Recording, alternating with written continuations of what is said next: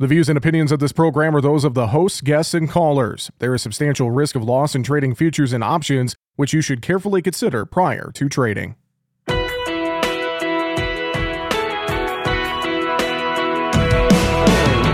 Bringing you the ag information you need.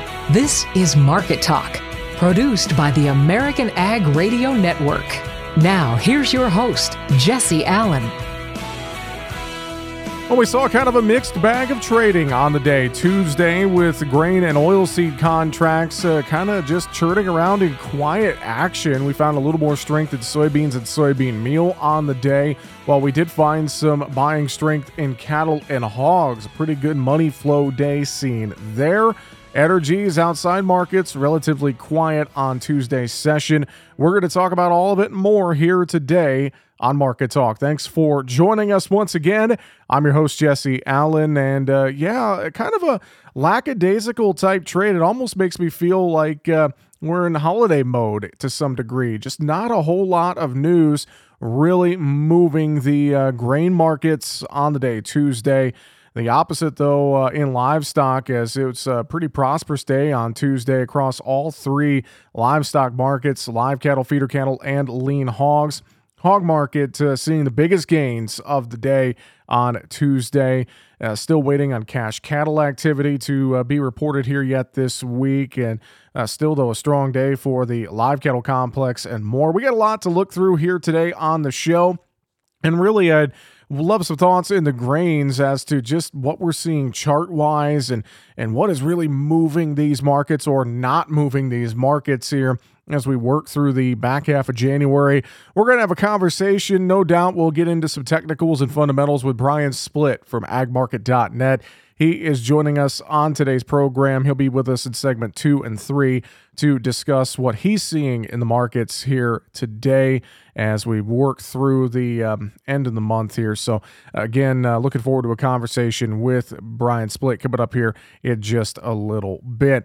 Also, at the end of the show, we're going to take a look at some news headlines. Ag Secretary Tom Vilsack making an announcement about expansion of renewable energy and domestic fertilizer production, new uh, awards from USDA. He made that announcement during the American Farm Bureau convention this week at Salt Lake City. We're going to hear comments on that. Also, Agoro Carbon surpassing 2 million acres enrolled. We're going to hear some uh, comments about that as well from Agoro CB- CEO. So, all that and more coming up in news headlines at the end of the show today.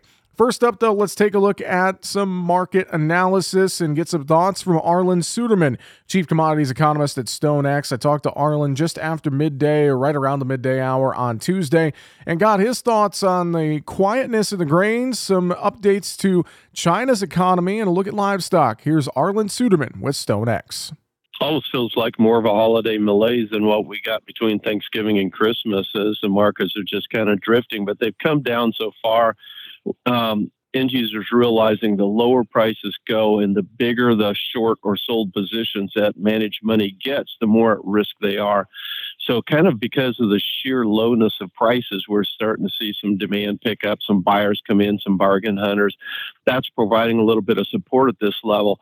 Doesn't mean we'll necessarily hold it, doesn't mean we'll necessarily sustain a rally. Um, but for now, we're kind of chopping out some sideways trading action in these markets, and uh, and it's just kind of drifting sideways. I know a lot of focus on the Chinese economy right now. Uh, they're trying to uh, stop some of the st- selling in their stock market and, and, things like that. A lot of uh, concerns about their economic health, so to speak, and how that could translate maybe into commodities and more. Talk about what's going on in China right now. Yeah, one of the biggest problems is our property sector. And as you know, when consumers are worried, they don't tend to not make big purchases. So, and property would certainly be one of those. On the other hand, property makes up about 40% of the typical household assets. And so when property is losing value, therefore each household asset is decreasing as well. And so consumers tend to pull back their purchases, and that's hurting the Chinese economy on top of the fact that uh, both Europe and the United States are deleveraging from China, buying less stuff. They're more onshoring or, or friendshoring to other nations and uh, deleveraging their dependency on China. So China's economy continues to hurt. For the last year, China has been trying to implement various policies to stimulate their property sector, but they just haven't. It's been seen by consumers and, and analysts both by too little too late. They just haven't done the type of thing that would really change sentiment at all. And sentiment is a big part of consumer confidence and of an economy. And so their stock market is now trading at five year lows as a result. Should that be a concern to us regarding commodity demand? Yes. So far, that's mostly been in the energy side. People are still eating, obviously, um, but longer term, that has to be a concern.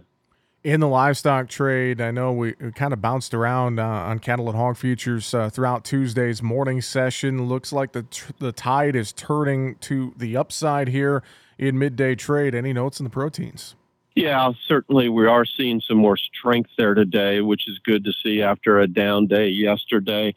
Um, we're still trying to recover from from the harsh weather we had across the plains in the Midwest, and trying to get slaughter levels back to where they need to be once again. Packing plants are pretty much back to operation, but we took a lot of weight, particularly off the cattle. We've got to get that weight back on. As we look at our daily kill yesterday, just 115,000 head. That's still not quite back to normal. We need to get north of 120,000 head uh, to get there closer to 125,000 head.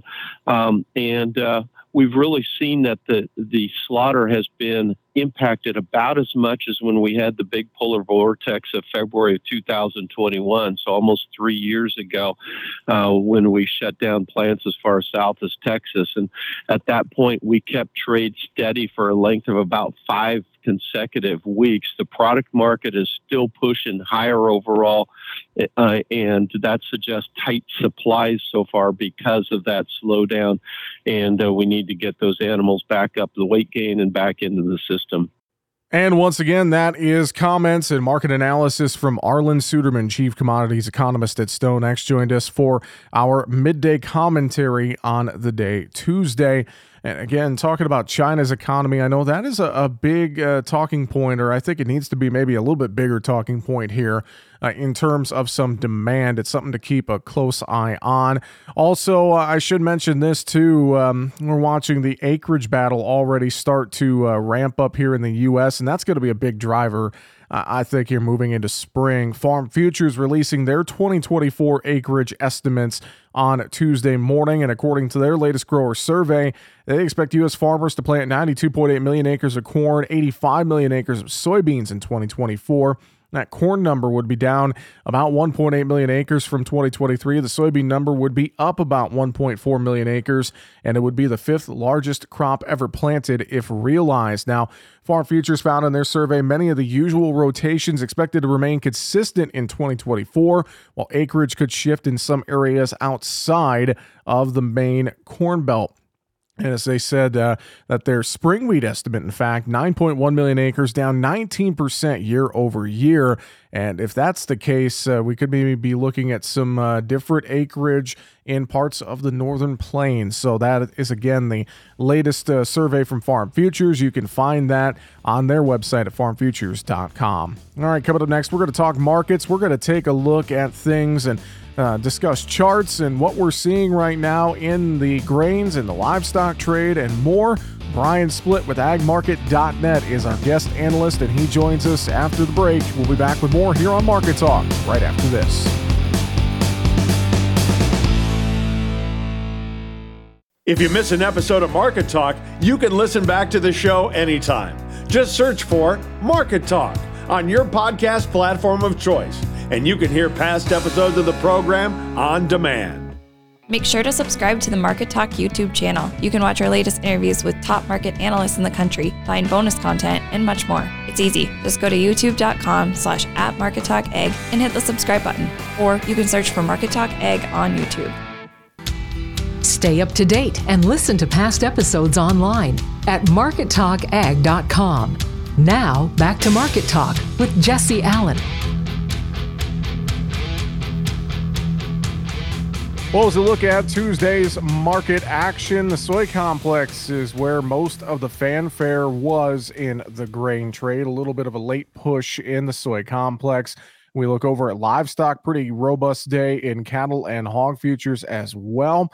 Got plenty to take a look at and talk about. Joining us for a conversation on today's Market Talk, Brian Splitt with agmarket.net. Brian, good to talk with you again, buddy. Hope you're doing well. Yeah, I'm doing fantastic. Always good to be here, Jesse. Well, let's start with soybeans here today, Brian. That was kind of, uh, I'd say, the one of the winners of the day. Uh, a late push there. I, I, didn't see much in the way of news headlines, so wondering if some of this is maybe um, some some folks coming back in and and bargain hunting a little bit here potentially in the case of soybeans. I, I guess I don't know. What are your thoughts with the soybean action we saw on Tuesday? Yeah, it was definitely a good close. We were able to push through last week's highs and uh, and and close above them late in the session. And uh, you know, with corn and wheat, uh, everything was higher this morning. Corn and wheat backed off, and beans backed off with them. Uh, did not go negative like the other two did, and then we just saw it kind of climb back, uh, make new highs late in the session. And um, you know, there were some rumors when we were testing twelve dollars that maybe China was canceling purchases that they had made, and that doesn't seem to be the case. And if anything, we had a a fresh sale um, that was announced here, and and I, maybe with the type of trade that we're having right now, we might see some more of those sales to come.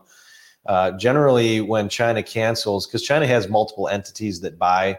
Uh, if it's COFCO and it's like the state-run agency, they're probably not canceling. If it's the crushers that are buying, and if their margins turn negative, they're the ones that will typically cancel.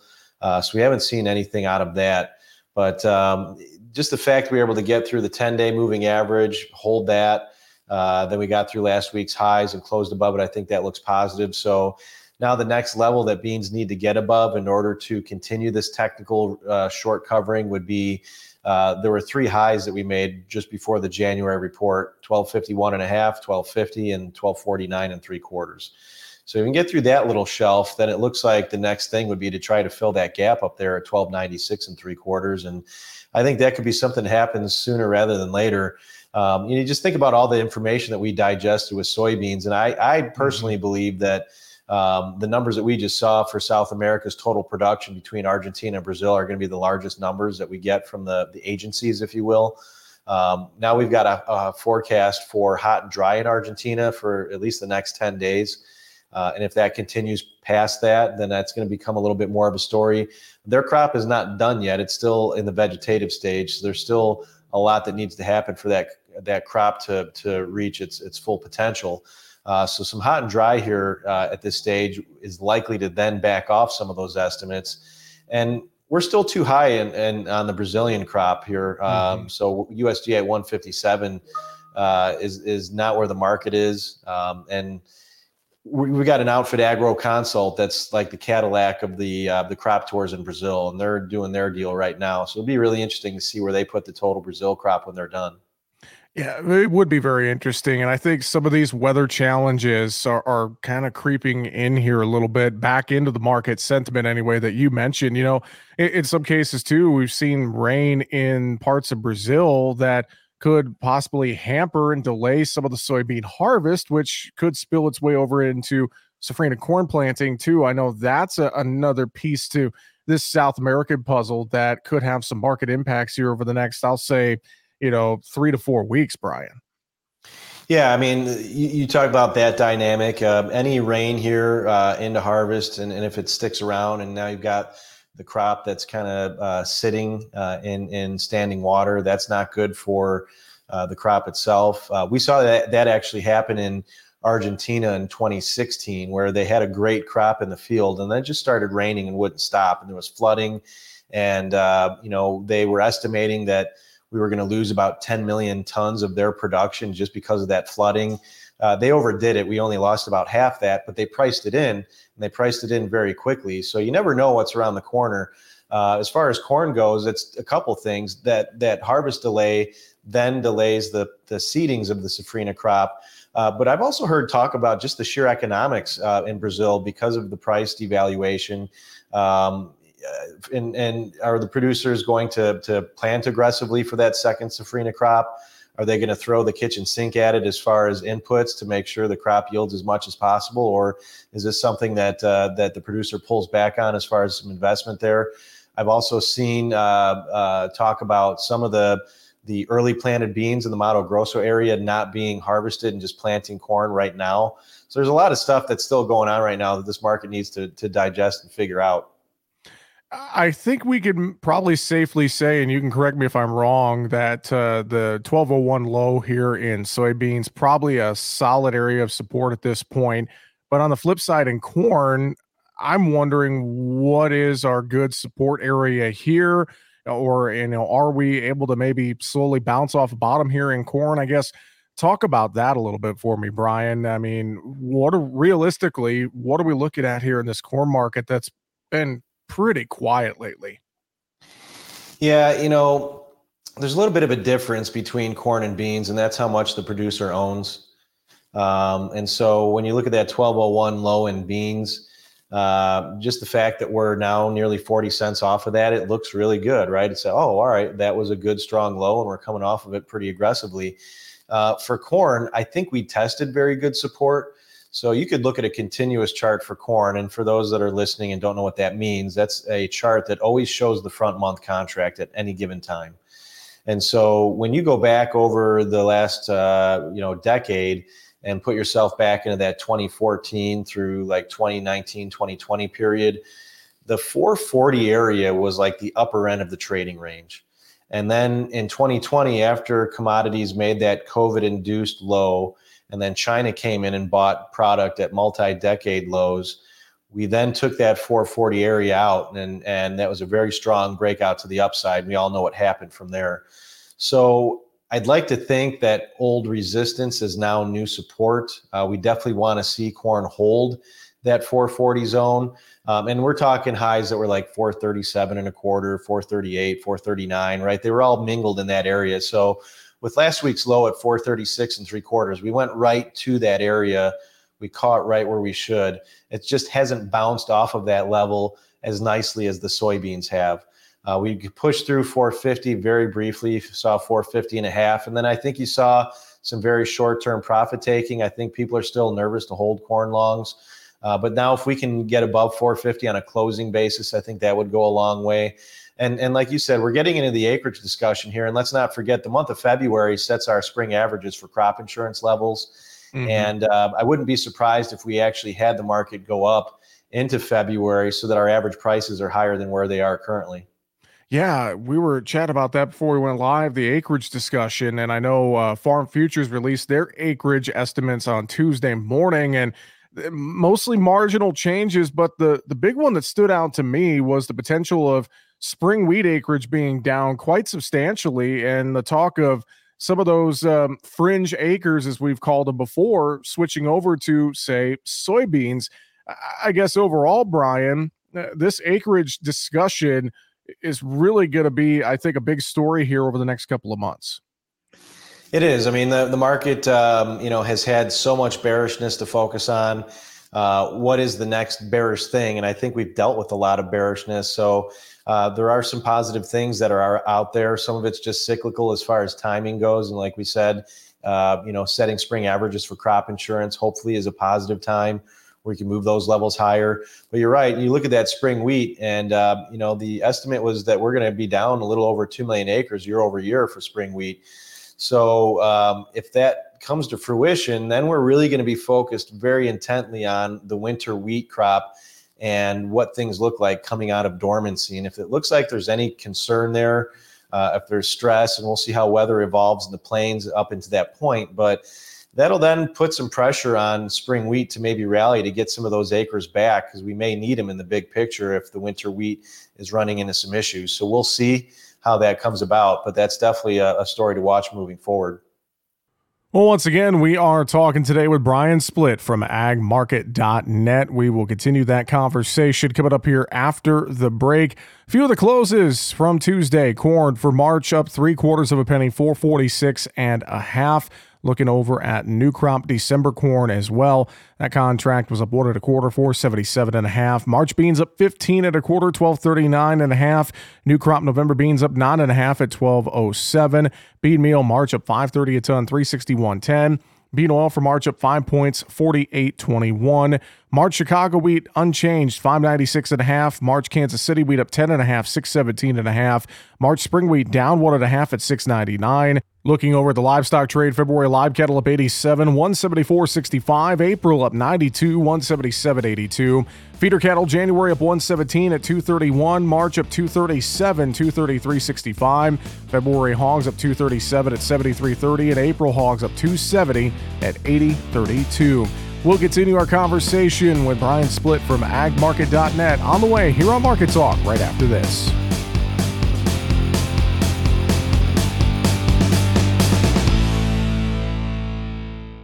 If you miss an episode of Market Talk, you can listen back to the show anytime. Just search for Market Talk on your podcast platform of choice, and you can hear past episodes of the program on demand. Make sure to subscribe to the Market Talk YouTube channel. You can watch our latest interviews with top market analysts in the country, find bonus content, and much more. It's easy. Just go to youtube.com slash at Market Talk Ag and hit the subscribe button. Or you can search for Market Talk Ag on YouTube.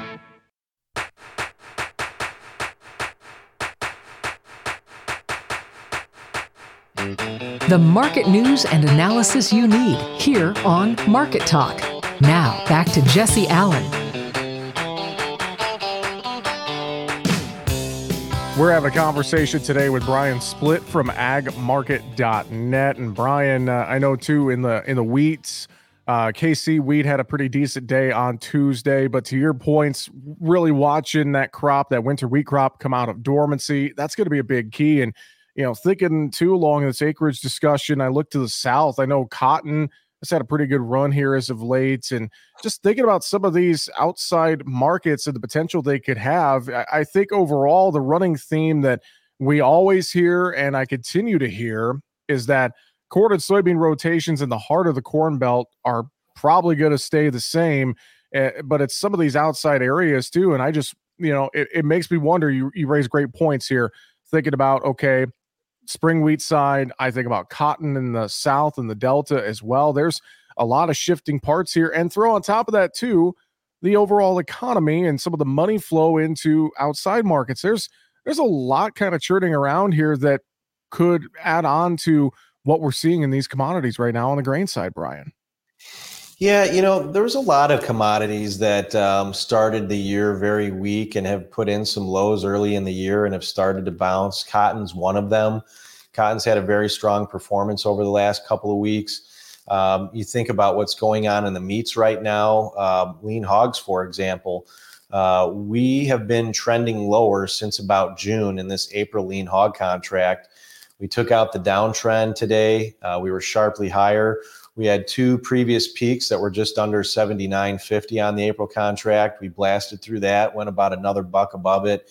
Uh, so it looks like the the hog market could have potentially broken out to the upside. We'll obviously want to see some follow through, and if nothing else, maybe revisit that support, hold it, and then look for some new highs afterwards. Uh, you look at live cattle and feeder cattle. We had the cattle on feed report last Friday. It was decidedly neutral. We saw some very short term profit taking yesterday coming out of the weekend, closed off the lows. And then here we are today, both the live and the, the feeder uh, cattle markets making new highs for this recovery bounce. So that's positive. Uh, and then maybe you shift over to the energies and take a look there. And you've got uh, crude oil has been trending lower, heating oil, which is your proxy for diesel fuel, has been trending lower. Both of those have taken out their downtrend lines. We're starting to build bases of support at some of these longer term moving averages in the energy markets. Uh, and, and we're definitely not at a shortage of geopolitical things going on uh, globally that could very quickly and very easily turn those markets back to uh, a positive sentiment. So, um, you know, and it's interesting. I don't know why the Fed should really lower interest rates with the stock market doing what it's doing, and mm-hmm. uh, you know, the unemployment numbers where they are. Uh, the consumer sentiment made a huge jump here recently. Uh, but it seems like the the market is preparing for the Fed to start going back into that uh, that thought process, and, and maybe it doesn't happen as soon as what they had hinted in their last meeting, but uh, it seems like some of these commodities, after the beatdowns we've seen, are starting to find some value, and we're starting to see the markets, uh, you know, little by little, start taking out resistance and build a good base. I wonder too. I, I, feel like you know China's the big elephant in the room. I mean, uh, China's got a mess on their hands with their economy, from everything that we can tell at this point in time, Brian. So I wonder if you know China's not necessarily in the in the grain buying and meat buying business as much as normal, you know, will we have to rely on more domestic demand here in the US or some of our other export partners? I think about Mexico, Canada, Latin America, Europe. I mean, you know, thinking about China here, I'm very curious, I guess, to see just how bad this economic situation is over there and how it could impact the broader picture here in grains and livestock, Brian. Yeah, there's a couple things with China. You know, you talk about the economic side of it. Um, the population is not growing. You know, that's a problem. Uh, you know, as far as big picture demand sentiment, uh, we look at the amount of hogs that they liquidated and the losses that uh, hog producers were taking. Um, and so, with all of those animals that were requiring feed before they were liquidated, it's now estimated that uh, their demand for soybeans and soybean meal because of that liquidation is going to be reduced, and we're not going to need to see them buy at the same pace that they had been. Uh, so that's an issue. Um, but it, it, it is one of those things where, yes, demand uh, domestically is going to be something that we're going to be really looking at. And again, uh, you know, you think back a year ago, and, and a lot of the talk in beans was positive about soybean oil. Uh, because of the renewable diesel initiatives. And so these plants are continuing to come online. There was one in California that's a big one that was just uh, approved here. And so that should be uh, something that should be positive for uh, overall domestic consumption. And as we continue to see more of these plants come online, uh, we're just building a better and better domestic base of, of demand. Um, you think corn for ethanol has been a bright spot, and we're still running above where the USDA has us as far as our pace. So I wouldn't be surprised to see the USDA increase the corn for ethanol demand on the balance sheets. Uh, I think you know back to what more could be bearish. I mean, we we had the final production numbers from the USDA.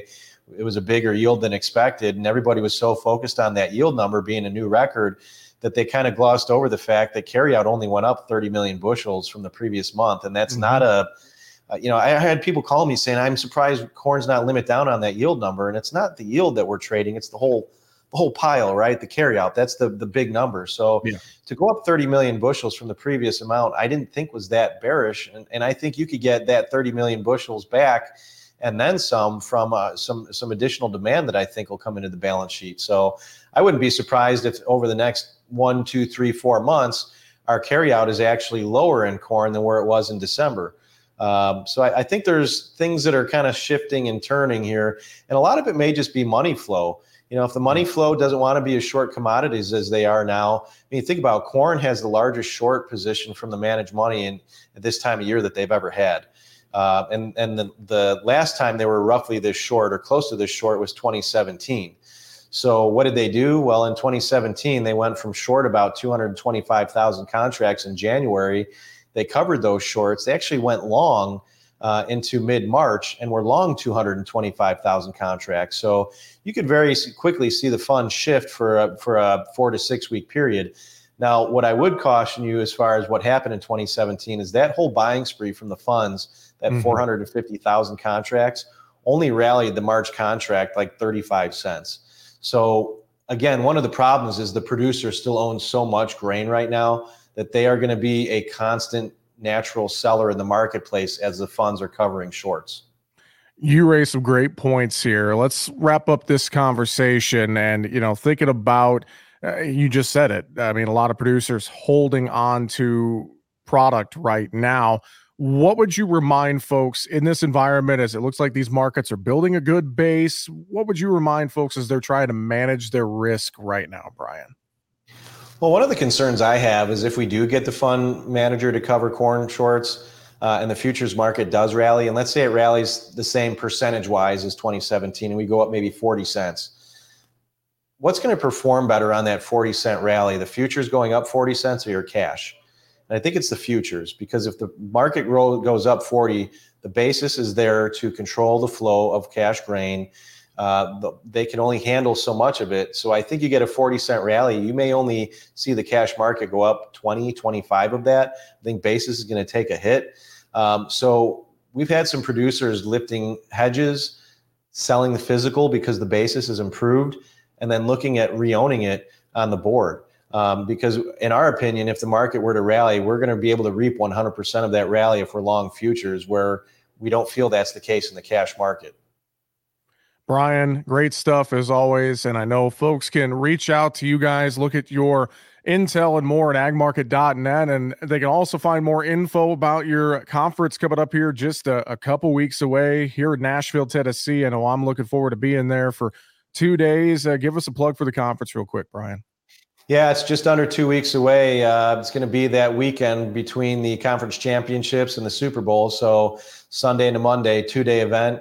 Um, and check us. Just go to the website. There's a link there where you can register. Uh, if you're going to go, I would register quickly because we're running out of rooms. Our our, our attendance is up significantly over the last year. Uh, it's going to be a great lineup.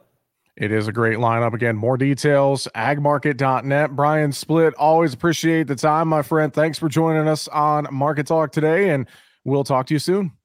Sounds good, Jesse.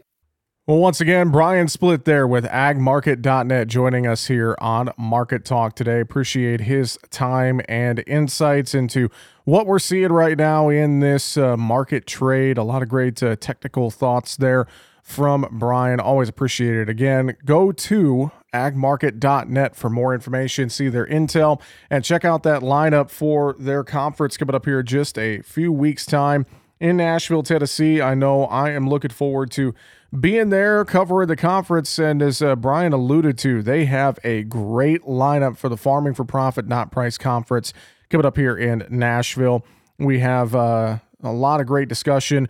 Eric Snodgrass with Nutrien Ag Solutions going to be there. Dan Basse from Ag Resource Company. Dave Hightower with the Hightower Report is going to be there as well. All the Ag Market team. Randy Dowdy with Total Acres going to be speaking on Sunday. This is a Sunday Monday conference folks from uh, John Stewart and Associates, which agmarket.net's affiliated with, are going to be there too. Really, this is uh, looking like an excellent lineup here for the convention. Again, February 4th and 5th in Nashville, Tennessee and it's going to be held here uh, at uh, downtown and a great location as well. It's going to be held in the uh, Renaissance Nashville Hotel. I had that in front of me and then I lost it. The Renaissance Nashville Hotel in downtown Nashville. Again, coming up here on February 4th and 5th and find more details at agmarket.net. All right, coming up next, we're going to take a look at some news headlines before we wrap up our program here today. Looking at uh, various uh, headlines here throughout agriculture. We'll get to all that coming up here right after the break as we're back with more on Market Talk on the way right after this.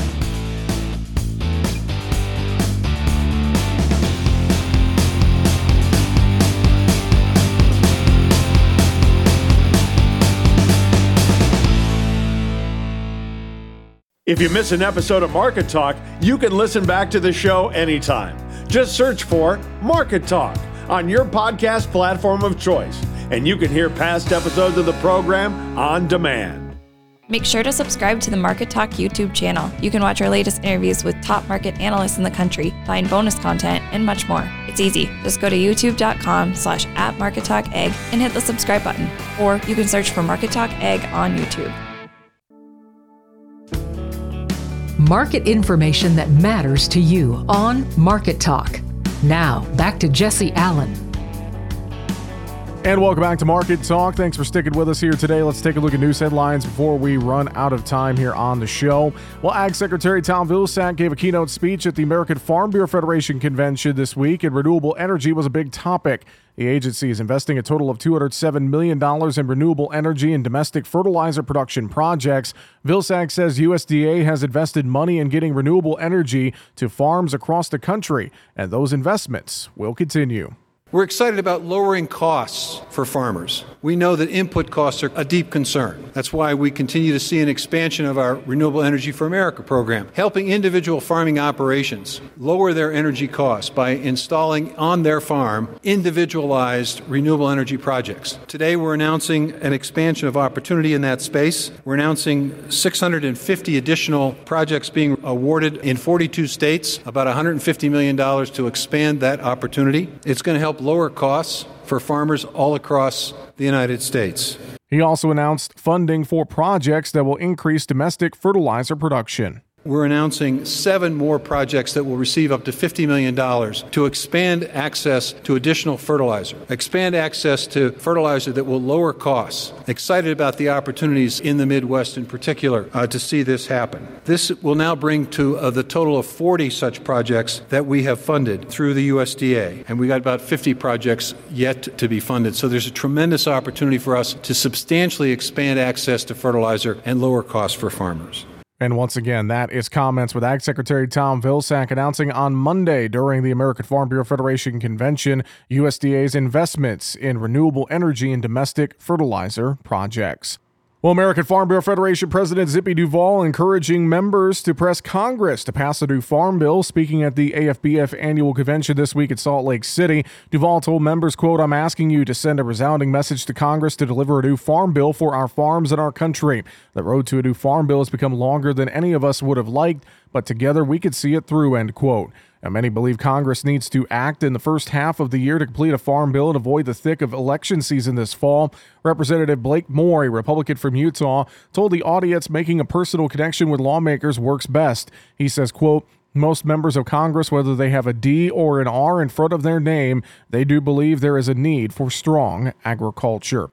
Quicker expensing of farm equipment and tax breaks for high interest costs are part of a sweeping bipartisan tax bill that just advanced to the full House. The bill, reported on a 40 to 3 vote by the House Ways and Means Committee, restores full and immediate expensing for farm and other equipment. Missouri Republican Representative and Committee Chairman Jason Smith. This bill also expands 100% expensing, which allows employers to fully deduct the cost of equipment and machines that increase productivity and worker wages.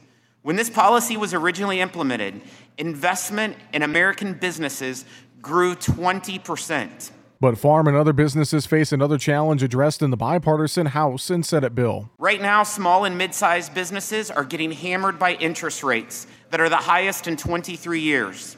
Restoring this provision will create more than 850,000 jobs and 58 billion in additional take-home pay for workers. And more broadly, the bill helps rural communities. This bill includes tax relief for communities across the country that have been upended by man made and natural disasters.